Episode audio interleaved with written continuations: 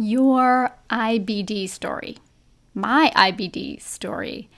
If these walls could talk, what a story they would tell. I bet your mate has been on quite a journey with your Crohn's and colitis as well. We never experience IBD in a vacuum or in a bubble. They are by our side, living IBD in their own way what is it like for them? What is it like for them to live with a partner who has Crohn's or colitis? Today, on this very special 100th episode of the Cheeky Podcast, Bill and I are pulling back the curtain to let you in on our IBD story. This is one to listen to with your partner. Here we go. You are listening to the Cheeky Podcast for moms with IBD, a safe space where moms with Crohn's and colitis connect, explore powerful tools for healing, and transform our lives to thrive in motherhood and in life. I'm your host, Karyn Haley, IBD health coach, integrative wellness enthusiast, and mom to three outstanding kids. After having Crohn's disease for 30 years and working as a health advocate exclusively with IBD clients for the last 10 years, I know it's time to bring the types of candid conversations I have with my clients out into the open. It's our time to go on an IBD healing journey and do it like only a mom can. Let's do this. Hey, hey there, my friend, and a shout out to your partner in crime if you're joining us as well. This is a special one, episode 100. Whoop whoop! And I cannot think of anyone I'd rather share the spotlight with than the man who's been there with me almost from the very beginning of my IBD journey, my hubby, Bill. Well, hey there, my love. Thanks for joining me for my 100th episode. Can you believe it? Hi, hey, and hello, friends. I just wanted to been wanting to say that after listening to your podcast for 99 times. Like you have. Yeah. That's me being sarcastic. You don't actually listen to the podcast, do you? I listen to some of some of them. Spoken like a true supportive spouse. Well, I thought that 100, it's a big deal. And because it's a big deal, I thought that it was time to really get vulnerable and peel back the curtain a little bit on what our life is like as an IBD couple. So, me, the one with IBD, you, the partner, and also as a family, as a family unit, and how Crohn's has impacted us. You know, we've been together you can correct me if I'm wrong, but I think it's 25 or more years, something like that, at least 25 years. And it's been like this other IBD has been like this other identity, right? This eh, this entity in our relationship, you know? And it's just always present. It's always present for the highs, for the lows, for our whole life together. And so I have this series on the show. It's called Her IBD Story. It's where I invite moms with IBD onto the show to tell us about what their life is like, what it's like for them to have Crohn's or colitis, what their struggles are, and then, of course, some of their triumphs. And it's really a way for us IBD moms to see ourselves in others. And to also just to know that we're not alone in this chronic illness space. And because sometimes i think it can be really isolating. So that's what that's all about. So this episode it's going to be a similar experience for the listener but with a little twist.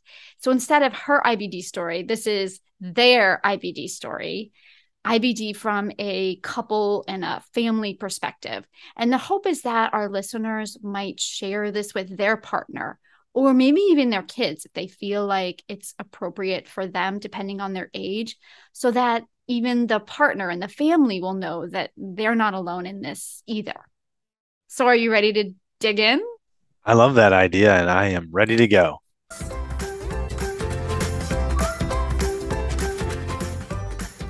In this first section, Bill and I talk about what it was like to be young and in love, meeting the partner you've been searching for, longing for, dreaming about, what your whole life will be like together. And then him getting this double whammy smack, like kind of like a record scratch, right? Hold up. There's just this one thing that I've got to share with you. Actually, these two things. Number one, I've got Crohn's, and I'm number two, about to have bowel resection surgery. Let's get Bill's take.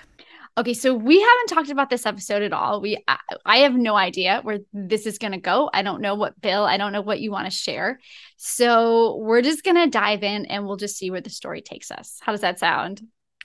That sounds great. And I, I can even I can even start because first off, it's been almost 30 years that we've known each other and to back to when we first started dating. And I mention that because one of the first conversations, like really deep conversations that we had, like we had barely even been dating very much, is when you shared with me that you had Crohn's disease and you talked to me about it and you educated me about it and explained it and sort of explained its impact on you.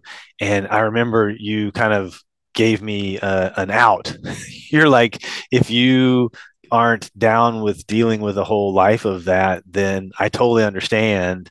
Um, but before we, you know, fall deeply in love and and build a whole life together, I want you to know that you can, you know, you have this out if you can't deal with that.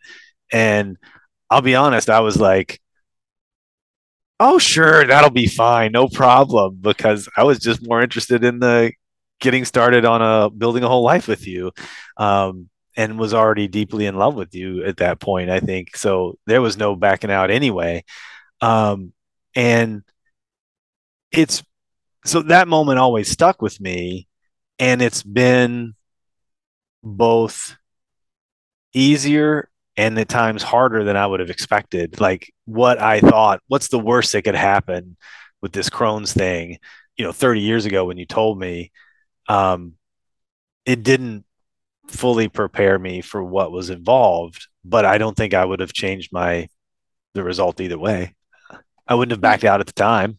I haven't backed out in 30 years. So you you couldn't possibly be prepared if you if you haven't grown up with somebody that has a even just a chronic illness, right? If you haven't done that, how could you possibly prepare? And I remember that moment as well. And I don't know if for you, if it seemed like it was spur of the moment, but it wasn't spur of the moment. It was something that I thought about for a long time. And I can remember my heart beating like through my clothes, you know, through my chest to have that conversation with you because I didn't want to have it, but I had to because I knew that I had to have surgery. And so I had to I had to tell you very soon in our relationship. And just just like you i knew i was already in love with you. So i wouldn't have had that conversation if i wasn't in love with you. So i remember it being a difficult conversation but i remember saying all in one fell swoop. I have crohn's and i have to have surgery. And that was my that was my first crohn's surgery. So when you and i met i had had crohn's for probably about seven years before we even met. And I had gone to college with it and I had been on all the medications that they throw at you and it was tough. I, it was a it was a tough road. And then finally it was time for surgery. And i just remember telling you and feeling like okay what's he what's he going to say? Is he is, is he going to stay? Is he going to go? But i remember after after the surgery saying oh this guy's a keeper if he can handle this he's a keeper yeah right i i actually um went up to Cleveland with you and your mother um, and stayed there um, for your surgery. And I remember doing laps around the hall. And um, I remember and, you making fun of me because I had the patient shuffle. Do you remember yes, that? Yes, you had the patient shuffle. Yep. and and I remember that we were just waiting for you to pass gas so that you could be discharged. And, and, I remember my friend called it, uh, "You're oh, you're waiting for wind in the tunnel." That's so funny. And we're talking like what, like four? We had been maybe dating for four months. Yeah, probably like, that's something just like that. So yeah. weird. And I probably, I think it was a little, a few days. I wasn't having wind in the tunnel. So what an inoculation right. into the world of Crohn's. Yep. and I thought, ah, this isn't so bad. I can do this.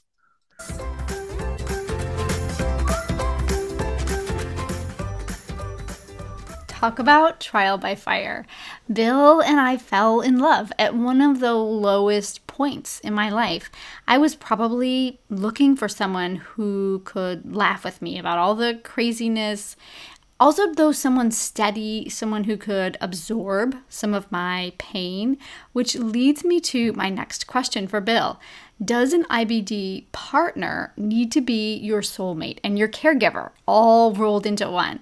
And when your partner shows interest and concern for how you're doing and wants to help, but you don't want help in that moment, can that create conflict in your relationship? Let's see what Bill has to say about that. You know, looking at myself in the mirror when I was having that sur- surgery, I just thought, oh my gosh, I, I cannot, I look like death, and this guy is still around. So that had to be, I don't know. I mean, well, we by then, you know, when you meet the person that you, you've dated the frogs and you meet the person you're going to spend the rest of your life with, and you just know it. And so we were definitely in love. And so, but at the same time, it was also new. So I'm just wondering, what is that, you know, what what is that like? What is that like for you when you have your life ahead with this person, you're all excited about it, but there's this dip in the road. And so I was, I remember being very focused on me. What was that like for you? Yeah, I think that's a great point. I think for me, and, and I'm guessing this will kind of come up throughout, is that um, I I thrive on being a bit of a caretaker. That's important. Seems important to me. I mean, I'm a psychologist, so that shouldn't be that surprising. But I think that's part of my psyche is to be a caretaker. So I think in those moments when you feel like you're focused on you and that you need a lot from me, I also feel like I'm at my best able to give to you um, what you need and to be there for you. Um, and so and so sometimes it's more challenging when your you know when your needs are less obvious that period for me, you know, kind of deepened my love for you because it fulfilled a need in me too if that makes sense. That that absolutely makes sense. And I think if anybody's look, still looking for somebody, a partner in their life, that is the like I just kind of lucked out. That's who I fell in love with. But maybe on some unconscious level, I was looking for somebody that had that caretaker personality as well. I never really thought about it that way. But you, you know, there's so much so many ups and downs with this that you really need somebody that's comfortable in that role. The relationship evolves just like any relationship. And you know kind of the crohn's is always in that relationship but it, it kind of ebbs and flows or it's different over time.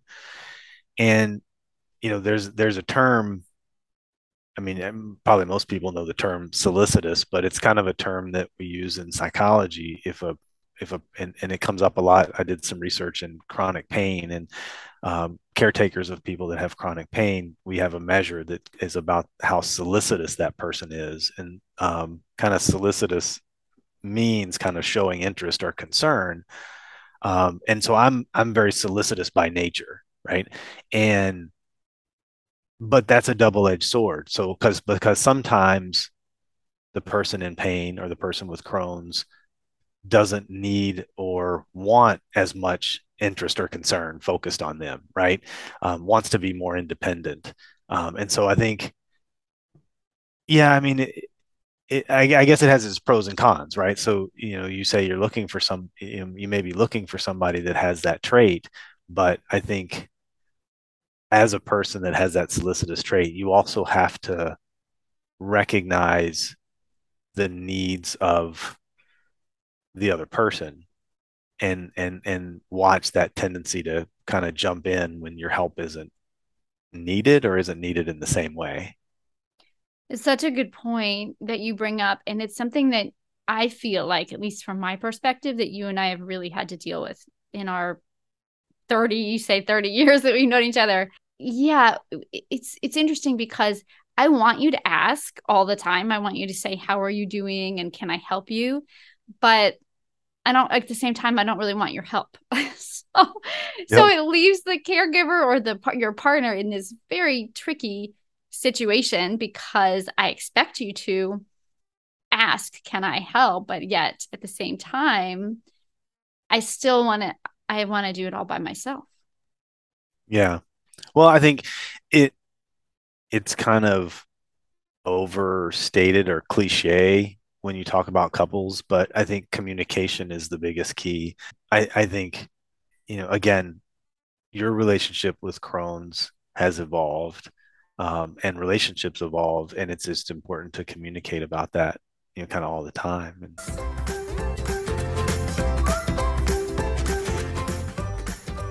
So, to my surprise, Bill jumped on board without missing a beat. He took care of me during my first major bowel surgery, and he became what I always lovingly call him my rock and really just my grounding center. And that happened really early on.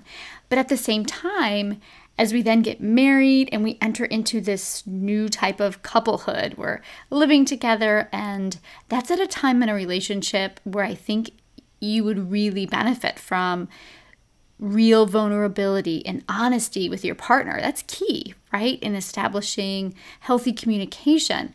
But as you'll see, I wasn't ready. I wasn't ready to be honest with myself about the reality of my situation.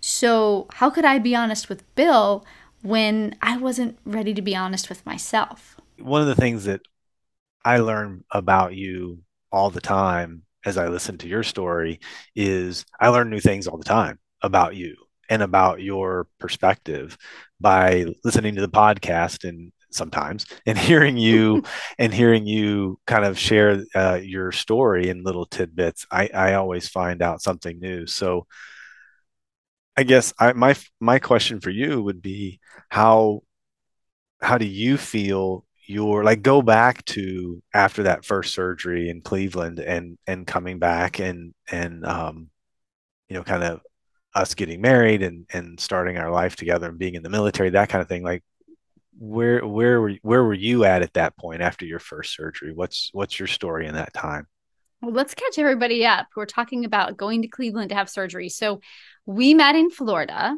We were both in graduate school, and you joined the military. And so you moved to Texas. And correct me because again, this is a long time ago, but so you moved to Texas. I'm still in Florida, but my primary doctor is at the Cleveland Clinic in Cleveland, Ohio. So I have surgery there. And then we get married and then we move to Sumter, South Carolina. All right. Do I have that right? Good old Sumter yeah yes, lots of stories from there. Okay, so that just kind of catches you, listener, up on what was going on in our life at the time. It was it was a little bit crazy trying to doing lots of moving and also having health issues at the time. And hmm, that's a good question. And like, where is my head at at the time? Who, hmm, I, I I could go in so many different directions, but in terms of couplehood and IBD, I just I wanted that to be it. I wanted that to be the answer and the savior and the surgery to be the fix and to not have to deal with it anymore and to not talk about it anymore. It, it's a very vulnerable illness to have because it surrounds uh, around your bowels. And that's just something that people don't talk about. And I didn't want to have to have that conversation with you. And I didn't want to have to rush to the bathroom. So even after my surgery and then we, we got married and now we're living in South Carolina, I still probably wasn't dealing with it as best I could. I probably wasn't letting you in enough on it because I didn't want to have to deal with it myself. yeah that's what strikes me about that period looking back at it is that um that was the period of like almost ignorance about Crohn's. It was almost like you were pretending it wasn't there, and I was able to pretend it wasn't there. And I don't remember Crohn's having a big r- impact on our life overtly during that time, um, leading up to um, our first child. Yeah, I think I was probably just, for the most part, hiding it because it was still there. My surgery did not get rid of the Crohn's, even for a minute. I still was having all kinds of abdominal pain and frequent diarrhea and malaise and fatigue and all those lovely things that we have with Crohn's and colitis. And I just was ignoring it, hiding it, pretending it didn't have such an impact on our life. And I could do that until we started to try to have a family.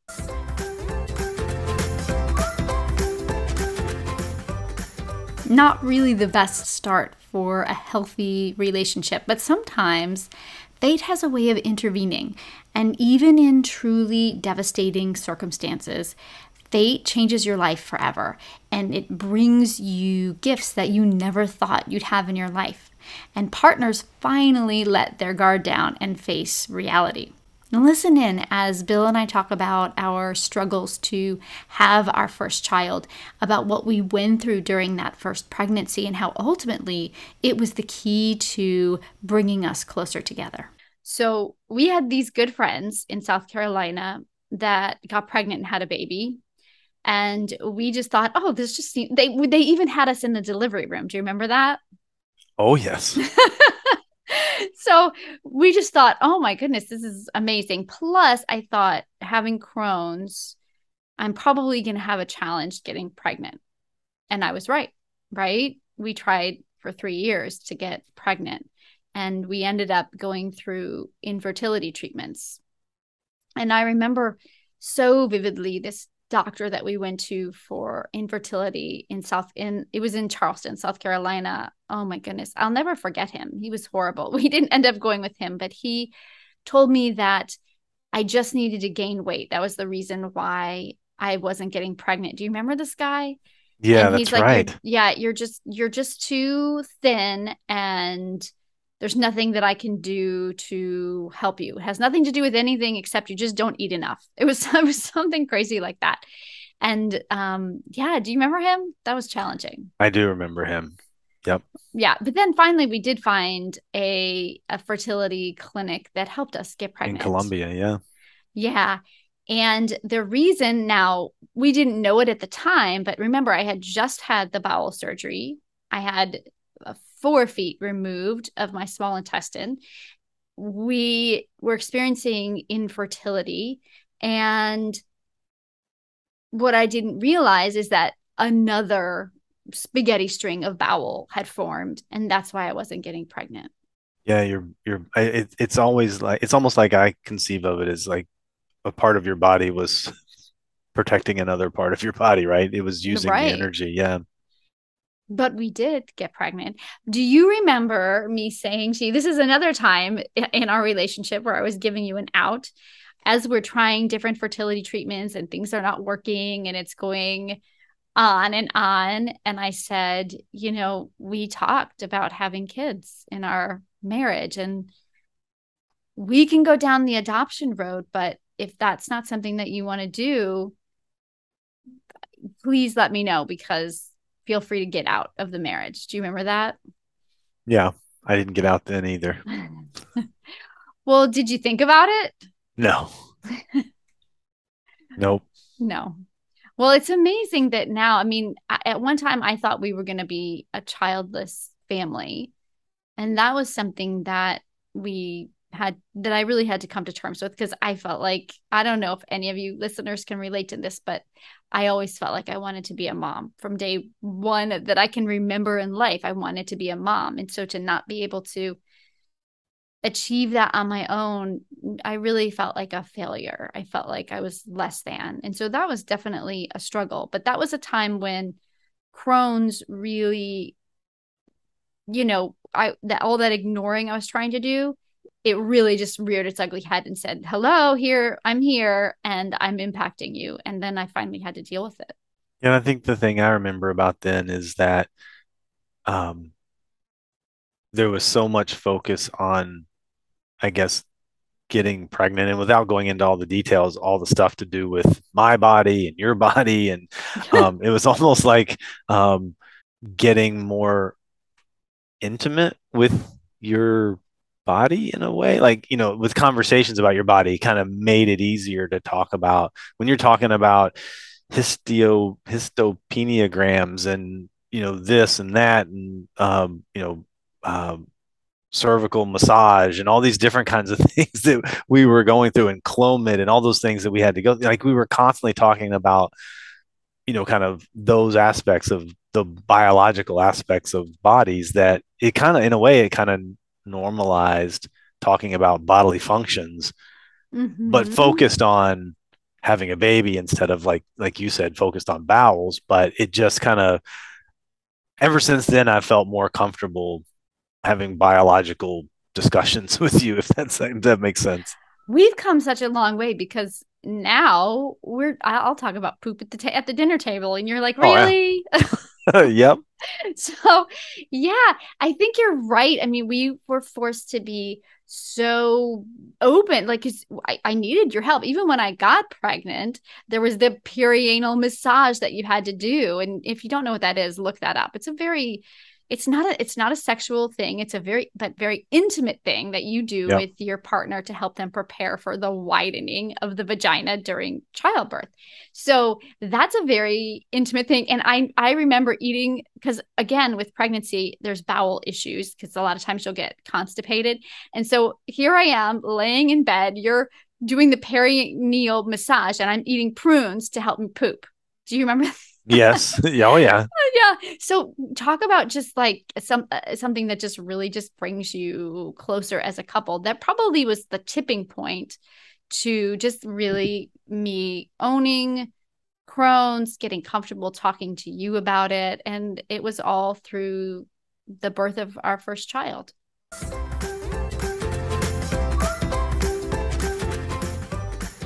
There was definitely a time in my life when I thought that Bill and I would be childless.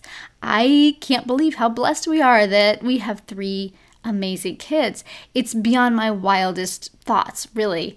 And because of military life, and specifically Bill's chosen profession within the military, we ended up moving a lot, sometimes every year. Each of our kids was born in a different state. And of course, that meant changing gastroenterologists about every year as well. And with that in mind, Bill and I discuss how it would have been good for me to have continuity of care. You know, the benefit of having the same IBD doctor treat you over a period of time because they become so familiar with you, they know you so well. And then you're more comfortable talking with them, being vulnerable and honest about situations that might be embarrassing talking to someone who you've just met. And I love how Bill chimes in here talking about the pitfalls that continuity can also create as well. So, com- the opposite effect. He brings up some really good points. Let's listen in. Did we know that you were pretty sick? Like that your Crohn's was progressing? We didn't. No. Yeah. We yeah. did not know that at the time. We knew that I had infertility issues. We knew that it was most likely due to the Crohn's, but they did not know that I had pretty much a spaghetti string of intestine. Yeah, because you had you had the second surgery pretty much right after Dylan was born, within yeah. like what nine months, something like that. He was yeah, little, it was little, even little. closer than it was even closer than that. It was about six months, I yeah. think, after he was born. Yeah.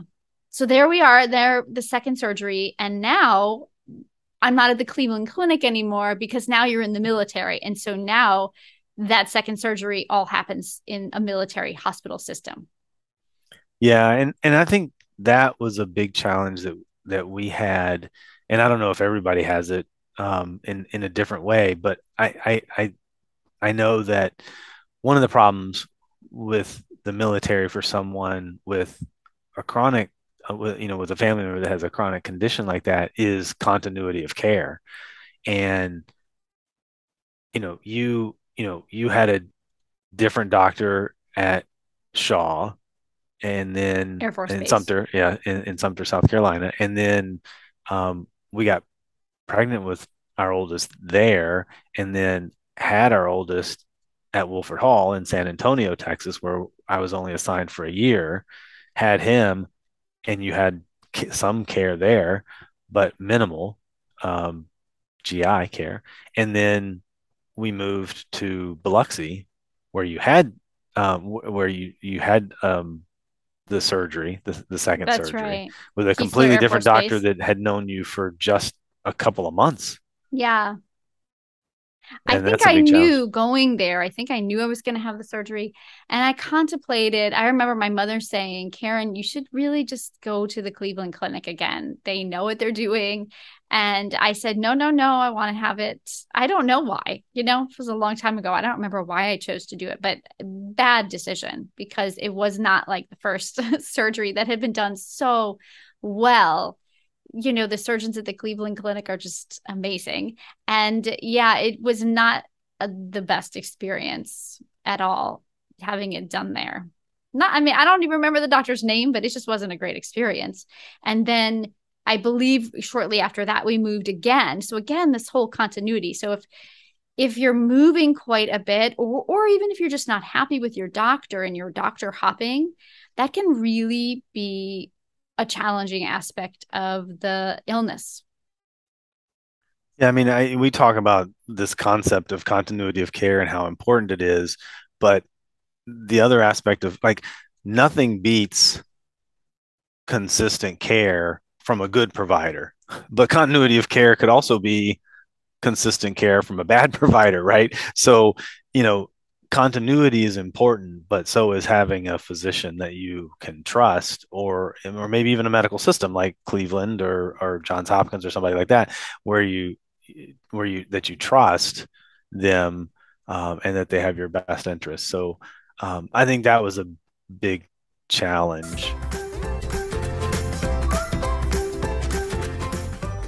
Love that point that Bill makes about how continuity of care may be good, but it can also end up being a negative if you are staying with a doctor out of fear to leave, not because you are getting good care, which is a brilliant segue into the next topic Bill and I explore, which is when you, the IBD patient, discover, holy crap, I've been going in the wrong direction all along. Like huge light bulbs, aha moment.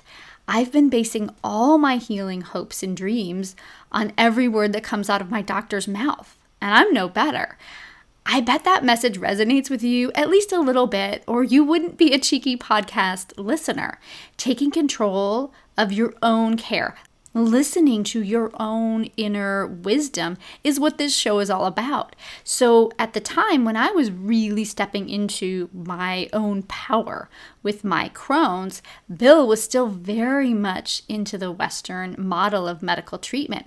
And as you'll see here, so was his boss, who also happened to be my doctor around this time, my thinking about Crohn's is starting to change. I'm no longer able to be the happy little patient. I'm not ignoring the fact that I have Crohn's anymore. I'm really owning it. And I'm saying to myself, wait a minute, I have two children now. I'm getting older and life is really sucky and i don't want i don't want this anymore and everybody that's helping me and i'm going from doctor to doctor in this military life they're not helping me and so there's this divergence from what the doctors are saying and my belief system. And that definitely, and I don't know how that was for you because you're in the military, you're a doctor in the military. I don't know. Did did you feel like, well, she really should just do what the medical system wants her to do? Or did you kind of take that journey with me? You've always accepted it and supported it, but I don't know. How did you feel as my mind started to just shift and say there has to be a different way? Yeah, I know. I, I know. Um, you know, I was really into the military and, and proud of being in the military and, and proud of the military medical system. And and so I think as you were, I, I remember being acutely aware of you and your kind of evolution of thinking and, and kind of wanting to broaden um, what you considered, you know, kind of to be care, more a more holistic version than what the you know military medical providers were you know kind of giving you.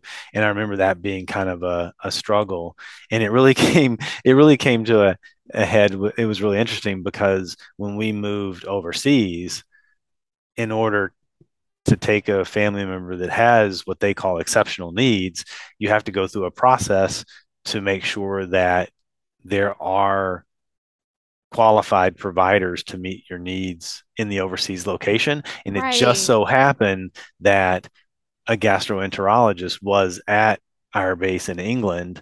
Um, and it was just, and this is how, you know, small world, you know, the military is, especially the military medical system is your GI was my my squadron commander, my my mm-hmm. my direct boss, um, and I remember, you know, you you kind of putting your elbows out and starting to kind of define your space, and and and that provider was, you know, kind of very strict, you know, kind of Western. Uh, Western Western medicine.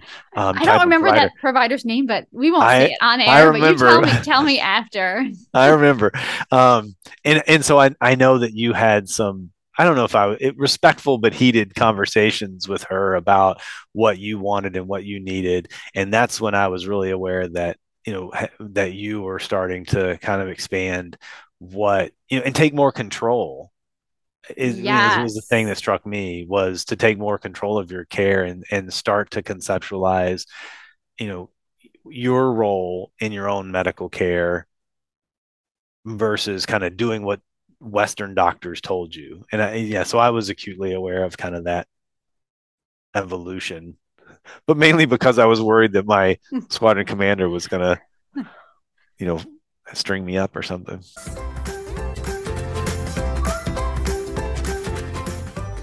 So, all this pushing out and questioning the status quo, the, all of that that Bill and I talk about, it's leading somewhere. It's leading to a life transition, a life transformation, really. Finally, I discover the power of food, the power of food. Food is medicine. I know it took me long enough. And next, you'll hear Bill talk about how happy he is for me that I found this incredible answer to help my health, but how it isn't without its demands and challenges on the whole family. What is it like to be a gut healing diet spouse and a child of someone who eats this way? Let's find out. Now I'm saying, okay, you're the doctor and you're working for me. And I'm going to take your advice, but that is what it is to me. It's advice. And now I'm going to then run in the direction that I want to go in. I, I value you. I think that you have so much knowledge. You've gone to medical school, and that's awesome. But I'm not going to be the happy little do whatever you tell me to do patient anymore because you know what? That hasn't worked for me. And so I need to try a different approach. And when we moved back from England, that's when all of that happened. You got out of the military. We moved and settled in Maryland and that's when it all really kind of came to a head and i said i'm just done i'm done with this and if if somebody's going to help me it's going to be me yep i remember that distinctly and i mainly remember it because um, when we moved back is when you started to hone in on using food that's right and and um and and you know trying the i think i think at that time pretty much pretty early on it was the scd the specific um, carbohydrate diet. Yep. And and then that that led into a whole series of fun where the whole family was was doing various diets with you. Well, you, it's really difficult. I know I have some clients who do the specific carbohydrate diet or the autoimmune paleo or you know whatever gut healing diet it is and they do it just them and then their family just you know goes about their own business. But even in that case, it will still affect the family because you can't do that on your own and not have it affect everybody else because either it's you're cooking in the kitchen and it's taking time away from spending time with your spouse or your kids or you're making meals for them. And the approach that I took was that everybody in the family is going to eat like me. So we had children who had some gastrointestinal challenges like uh, dairy intolerance and gluten sensitivity. And so I thought, in my wisdom, I thought well, let's just have everybody eat like I eat, and I will make an extra starch for them, some rice or potato or french fries, right? I'll make pizza for them. But for me, they're going to eat mostly what I eat, but then there's like a side or something like that. And so I don't know. For at some point that went over like a lead balloon. But in the beginning, when the kids were little, how do you think that went? I think when the kids were little, they didn't they didn't really know that much different. I just remember that when we started the the SCD, I love how you say we. There was the immediate um, an immediate period of irritability ensued oh, because oh, in me. In, in me, all of us because it's it's just for for those spouses out there if if you follow this diet you will be infinitely more healthy and you'll feel better. And anytime you don't like I travel and so I would leave and I would I would go on a trip and I would immediately be sick from eating out stuff that used to never bother me bothered me because it's so gross and I'm so used to being so healthy and so that sounds like a weird way to say that's a benefit but that's a benefit but I just remember the first thing was being so like carb withdrawal is a real thing right. and for for me it was irritability i'm like give me some damn bread. I just I just remember being so irritable for bread. Did you sneak out to get McDonald's and things like oh, that? Oh God, no. I oh, you didn't. No. Wow. No, I don't remember doing that, but I do remember just being kind of irritable for a while. Um, but again, overall, you know, kind of feeling better. I know the kids were healthier and doing better. Um, and I was, I mean, for the first yeah. time, this is now 20 years into my illness where I finally did this. And within one week of starting the specific carbohydrate diet, I was like a new person. So, absolutely worth it. But, and even for the family, but hard, right? Hard. Yeah, very hard.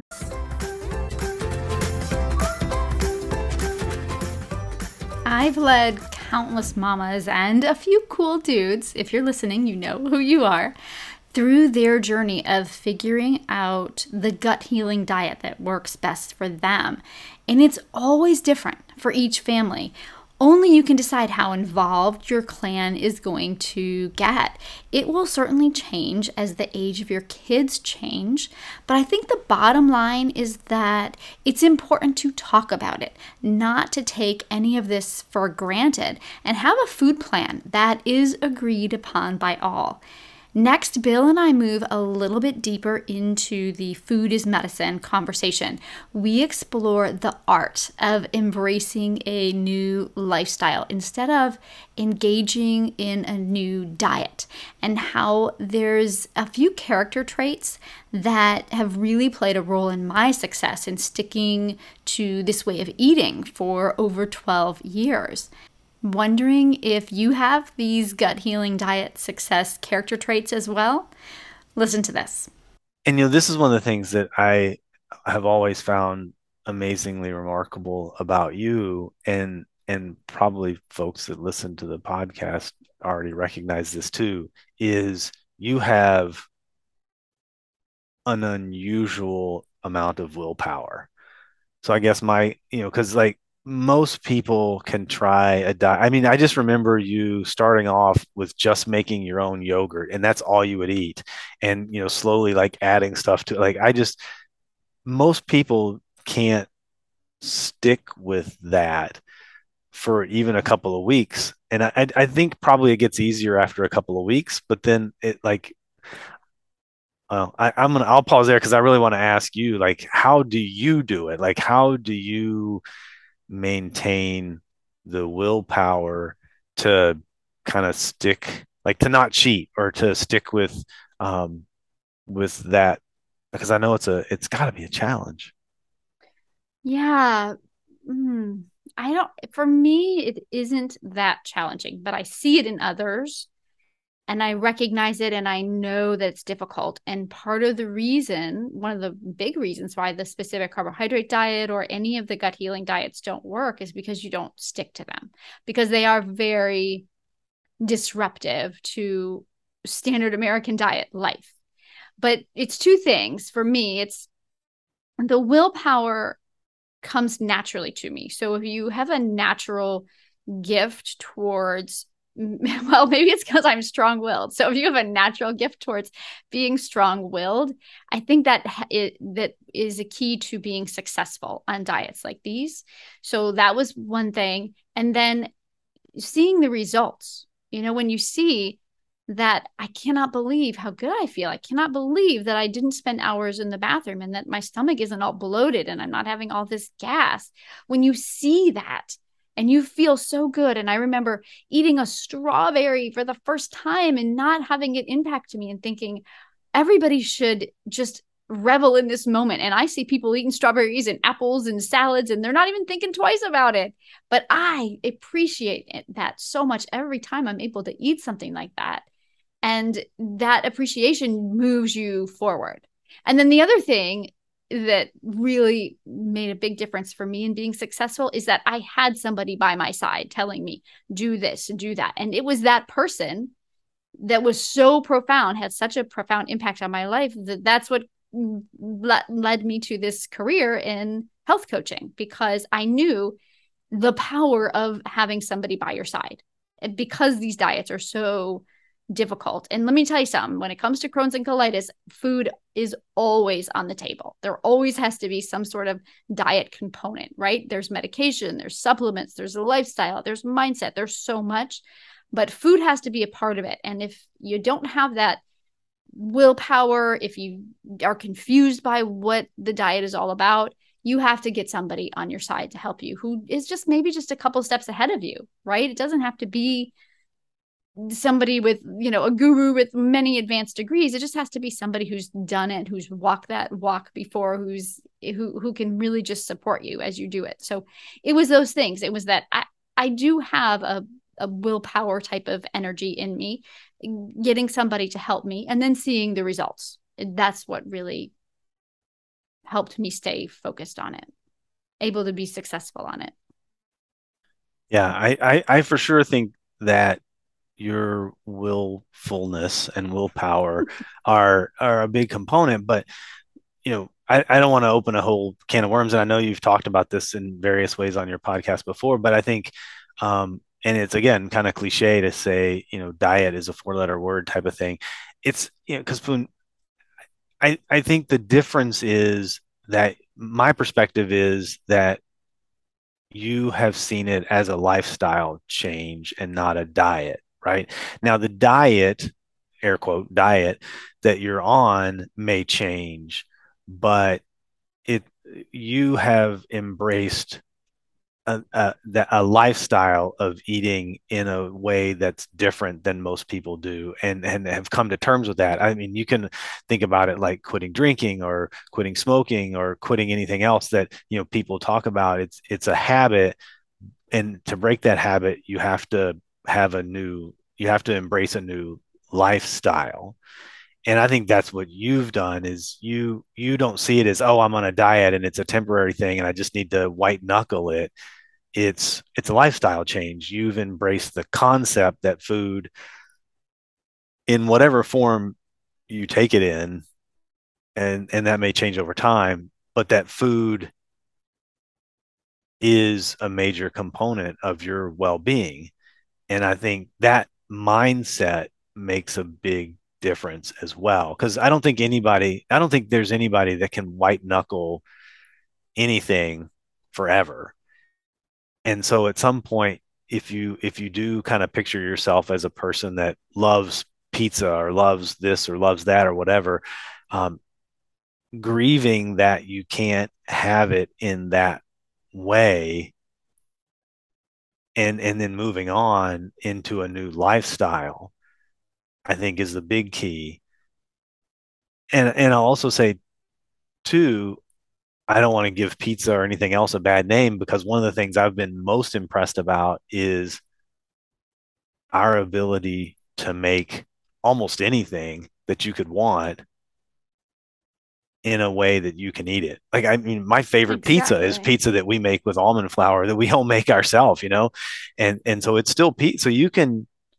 I just I think it's a lifestyle thing, but anyway, that's a whole different can of worms and And I guess it's it's it's the family I guess has to decide do you want to take that journey you're going to take that journey in a support in a support kind of way, but do you want to take that journey uh, as well? Do you want to be part of that journey? And I think we've had like ebbs and flows. Sometimes you're really on board with it and then sometimes you're not and you just have to figure out what works best for your family at that time because now I've been eating with my gut in mind. And like you said, it changes. I'm not on uh, a, a very what Elaine calls Elaine Gottschall the at the heart of the specific carbohydrate diet, the creator there. I'm not on a very specific carbohydrate diet. I've kind of moved, it's morphed, it's changed. And so you kind of have it's a roller coaster. Kind of sometimes there's the ups and the downs, and, and it will change over time. But it's been I did this back in 2008. So that's when all of this started when I actually changed my diet.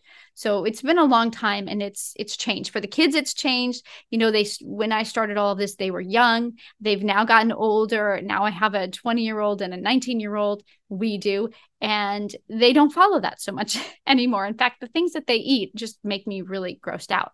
So, but I, I have to believe in my heart the way that we have followed this as a family, the way that you might be doing this as a family, I have to believe that at some point, that information, that knowledge that I've given them about eating healthy and eating for your own body type, I have to believe that that is going to come out in them again.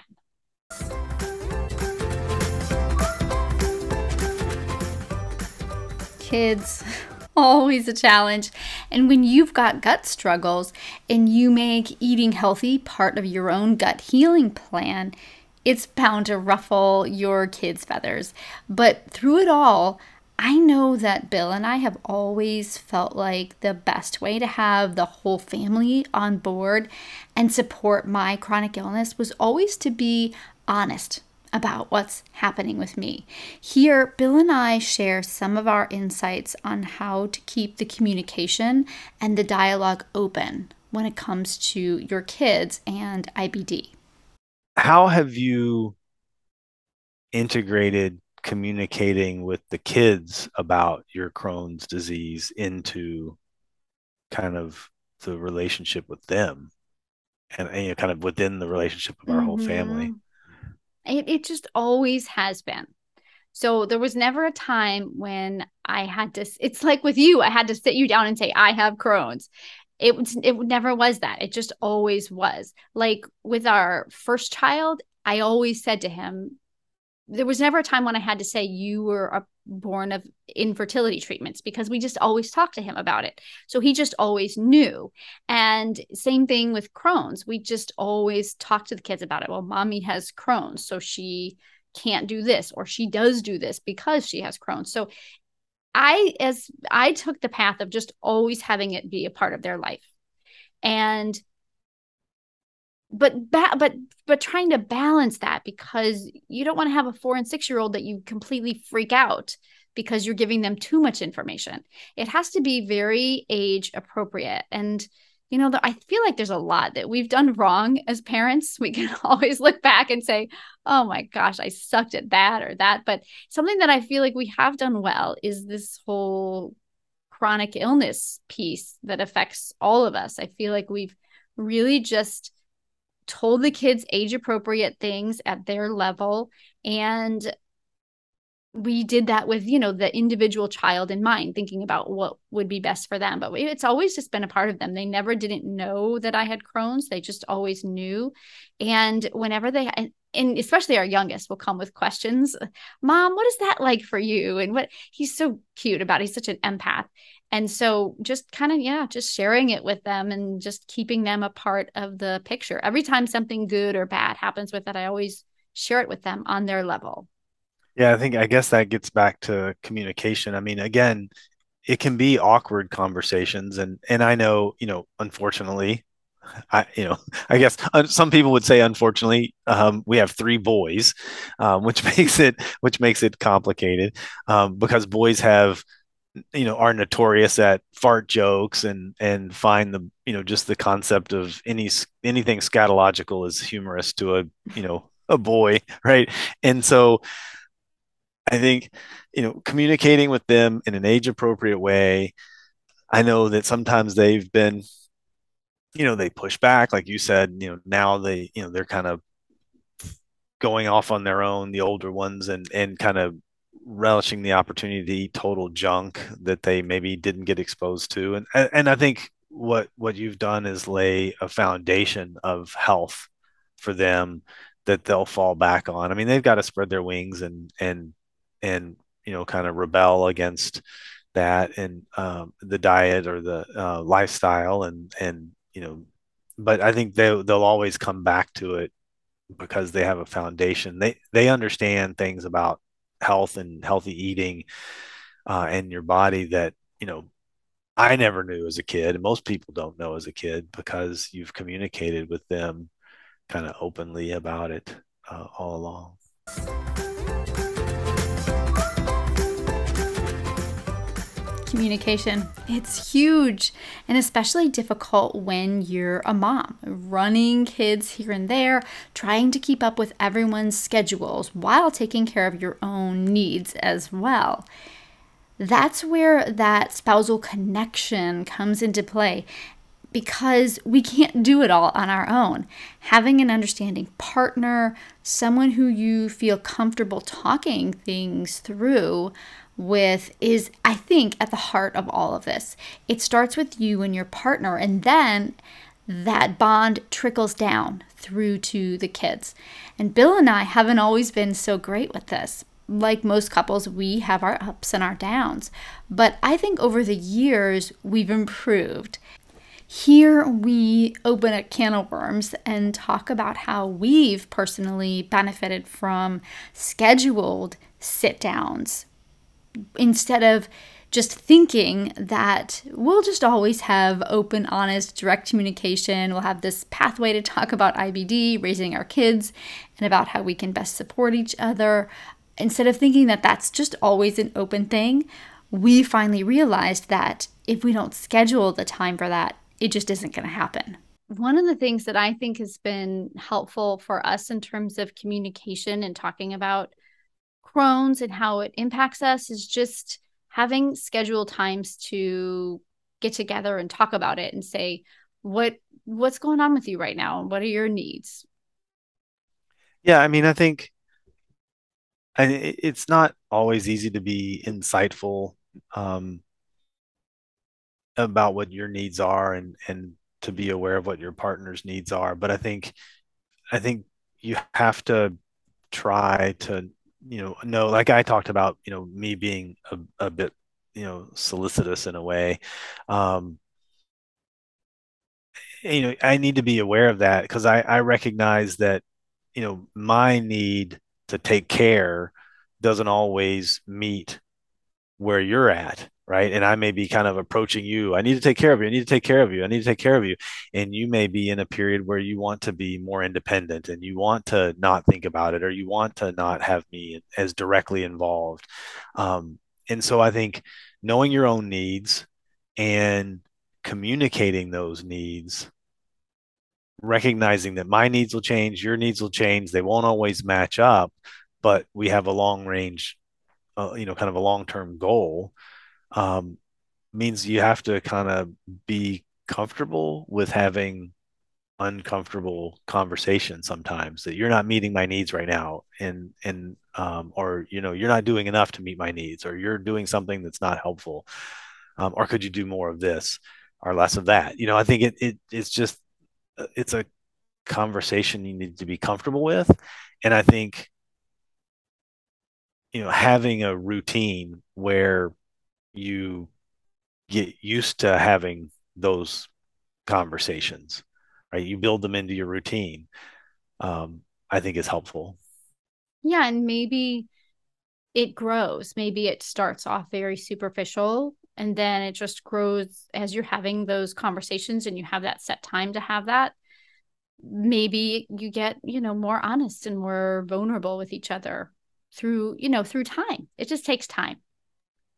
Yeah, well, I think, yeah, I mean, I think you have to build the foundation on things that are maybe easier, like you said, superficial, but you know, that lays the foundation for those harder talks because at the end of the day, I mean, you know, you're to stick it out. So, you know, you're to have to communicate about it eventually. So I think that's important. I think, you know, one of the things um, you know, you talk about in the podcast sometimes is just being a busy mom of three and having your own schedule and me having a schedule. I think um, having, you know, scheduling a time to sit down and have a conversation.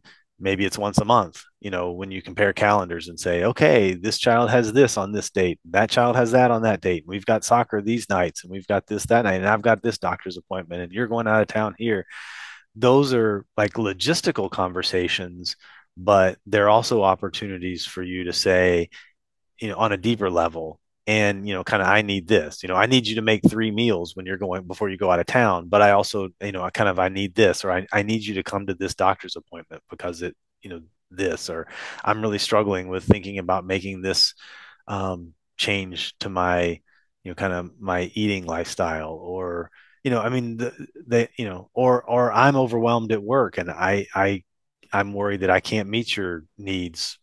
You know, I think you know, just being comfortable and having those conversations. It can start with like a scheduled logistics sit down, but it can, it should be a like you can't just assume it's going to happen.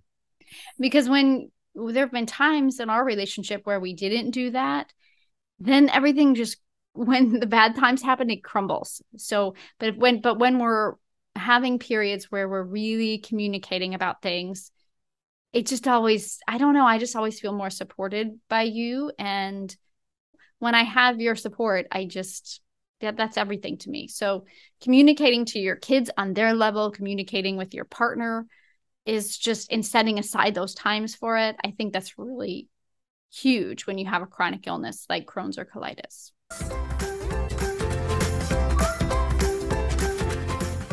When your illness is less active, when it's in a less active state, when you're in remission, the communication pathway it is much easier to find time for.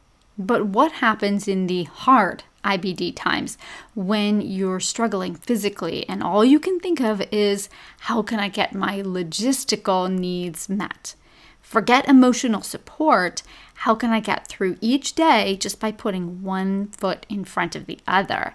That's a place that I'm guessing you're all too familiar with. It's a place that Bill and I are all too familiar with as well. Here we talk about the day to day struggle when Crohn's or colitis gets under your skin. Something that we've been having to do a lot lately, I feel like I've mentioned this a couple, at least a couple times on the podcast, is that you know, I went through that really long period of feeling really well, everything going well. But because of now I've had these surgeries, these past surgeries, now I have lots of scar tissue. And so in January, I had a another, my third bowel resection. And so life has been a little bit rough since then. Yeah, he's you can't see him, but he's yes. nodding. he's nodding. He's nodding his head. So, what happened with this last bowel resection is a problem with just the fact, just the impact of taking out part of the bowel, because the part that they took out is a part that controls the bile flow in your body. And so now I have a condition I didn't have before the surgery. And I'm thinking, why did I have this surgery? But I had to now I have something called bile acid malabsorption. And so the last several months have been really challenging. And so it's created now more, I don't, more sick days, I guess I would say, more sick days than I used to have and a lot of struggle. And so my diet has had to change yet again. Yeah. And I think, you know, it's, it, it's coincided with, um, our lives being busy, having two adult children, you know, both home right now because it's the summer um, from school, and um, you know, trying to maintain normalcy by having some vacations or some time off in there. It's it's it's kind of more focused on the logistics these days, like you know, just getting this done, getting that done. I know, like it sounds weird, but some of the times where I guess it won't sound weird because I've told you I'm kind of solicitous in that way. So like when you've had surgeries, those should be the hardest times, but in fact they're the easiest because we're solely focused on that and you're focused on you and I'm focused on you and I'm happy and not happy, but I'm, you know, I'm I'm doing what I feel most comfortable doing. Um, is taking care, like physically taking care, doing things like I, you know, I stayed with you in the hospital the what was it, five days that we were at Johns Hopkins after this last surgery. Um, you know, those periods we're focused and we're on the same page and we're doing what needs to be done.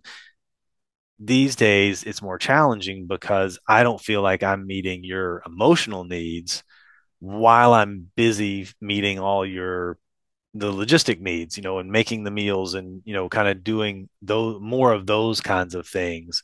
Um, I just remember, I know it sounds weird, but it was almost fun in a way after you came home you know, coming upstairs and I was your housekeeping and I was your dietary and I was, you know, those what kinds was of it things. that you said when you came in? Dietary or what? Yeah.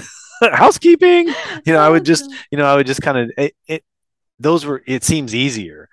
Um, so it's weird that when you're, you know, kind of in surgery or post surgery, um, that it's easier because we're but you know it is and then it's the the challenge is more the day to day to day to day um, and right now it's a lot about logistics and being really really busy and not you know feeling like you know that I'm I'm meeting your emotional needs. And yes. I think that that's challenging. And and I know you need something but being so busy doing the logistical I don't have the bandwidth to do the other. And I think you know just kind of communicating and and um, trying to find balance is it's it's not easy. Um, yeah, it's it's and sometimes it doesn't feel terribly doable, but it's ultimately doable. It's just it's hard. You know? It's hard. Right now, we're in another hard phase of Crohn's. We've we've gone we went through them a lot in the beginning really affected us in terms of infertility and challenges with children and then just doctor hopping until I could find a doctor, and then a lot of bliss, a lot of years of bliss. And now after this surgery, it's a struggle again. So we're kind of back, we're back in that, but now we're at a different place in our life. And What's so, too, it's I ahead. think too, it's the expectation. Like, you know, we kind of expected, I think both of us kind of expected that this surgery would at least help. No, it would just you know, be a so really having, quick thing. Yeah. Let's get rid of that scar tissue in there, close her up. It was supposed to be teeny tiny. Yeah. And yeah, the expectation of yes. And of course, nobody said to me, well, just by the way, you might yeah, have this, this big problem. Right. After not a single person told me that. In fact, I had never heard of bile acid malabsorption. And so things have been, yes, I was, I thought this surgery, my expectation was that it was going to be no big deal and I would just get back to life like it was. And it has not happened that way.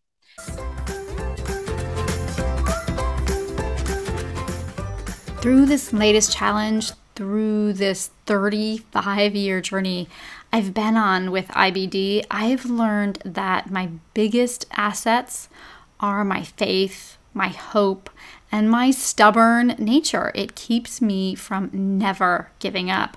In this last segment, Bill and I talk about the secret to mental and physical longevity in the face of inflammatory bowel disease and how your partner in life can be at the heart of your healing journey. But one of the things that I really want to stress before we wrap up is that no matter what, it, it took me a few months. I really had to wrap my head around this. I, I really needed to stay home and take care of myself and focus on me. But in the end, I said, I need to figure out how to leave the house because I can't, I can't do that. I can't let Crohn's take my social life and my family life and my enjoyment. I just can't let it do that. I, I haven't done that since day one, and I'm just not going to let it do it. I'm, I, I'm not. I refuse. So it took me a little while, especially with this one, to figure out how am I going to keep going. But I guess that the the biggest takeaway really from this this episode is that you can't let it take your life because you'll blink and 30 years will pass and you won't have lived and had these amazing experiences. maybe those experiences need to be curtailed or tailored or changed in some way. Maybe you can't do it all like your neighbor or your friend or your sister, your brother, whoever, but you can't let it completely stop you in its tracks. You deserve a full life with your partner, with your family, with the things that you enjoy doing. And this latest blip that I'm experiencing, it's challenging, but I'm not going to let it take my life. I'm just not going to I'm not going to give it that power. I think that's probably a healthy I think that's the most you can do, right? Is is you know, I, I was saying, you know, you have to recognize what your strengths and what your needs and you know kind of what your limits are and i think that's important i think that's important for everybody brings it back again to the family because I don't, I, I don't know how you would do this alone. I don't know. I, I mean, it doesn't have to be a nuclear family kind of situation in traditional right family, but in some way, you have to have people around you, right? I think it comes down to having letting people in, which was difficult for me in the beginning, like we talked about, but letting people in and letting them help you in in ways that they can and being just being open to the idea of sharing this journey with other people whether it's your kids or your spouse or your parents or friends or whoever it is just letting people in so that you're not alone in in in feeling and experiencing all of this. Yeah, I mean, I, I, not to make it all cognitive or whatever, but like it's not just this; it's it's everything. We know that you know people that have PTSD, post traumatic stress disorder, um, do better if they have social support. People that are depressed, people that have chronic pain, all do better with the, if they have social support. And you know, you may be um, you know, kind of by yourself, but it doesn't mean you have to be alone because you know you know you maybe you have a spouse you have you're you know you've reached a point where you're very comfortable talking about crohn's and what its impact is and and i think that benefits you know thousands of people that you are where you're at but you haven't always been there and you know just kind of taking those steps to reach out and to let other people know and to talk tell your story um, to other people um, and let let there be social support for you, even if it's a little awkward at, at first. I think makes a, a big difference. Yeah, I couldn't do this without you, honey. I'm very honored that you um, let me be on this hundredth episode. I hope I that it's cool. helpful for people. Like I said at the top of the episode, I think it's a good one to share with your partner with your family with those people around you that you that are your support system or that you want to be your support system just to kind of let them know what this could be like what are the possibilities and how you can live an amazing full life even during the ups and even during the downs. Because i think we have a pretty full life. What do you think? I think we have a very full life. There's more to it us than crohn's That is for sure. Yeah. Well, I love you, my dear, and thank you for walking this journey with me for the last 30 years. And I love you. And I can't wait for the next 30 years. So that's their IBD story. Bill and I sharing the ups and downs of IBD, each from our own perspective. Thanks for joining Bill and I today for this very special 100th episode. It's been an honor to walk this journey with you. Until we meet again, I'm wishing you a cheeky and healthy gut healing journey. Chat soon. Okay, I'm going to mute myself so I don't cause problems. Well, don't mute yourself when you talk. Well, not when I talk.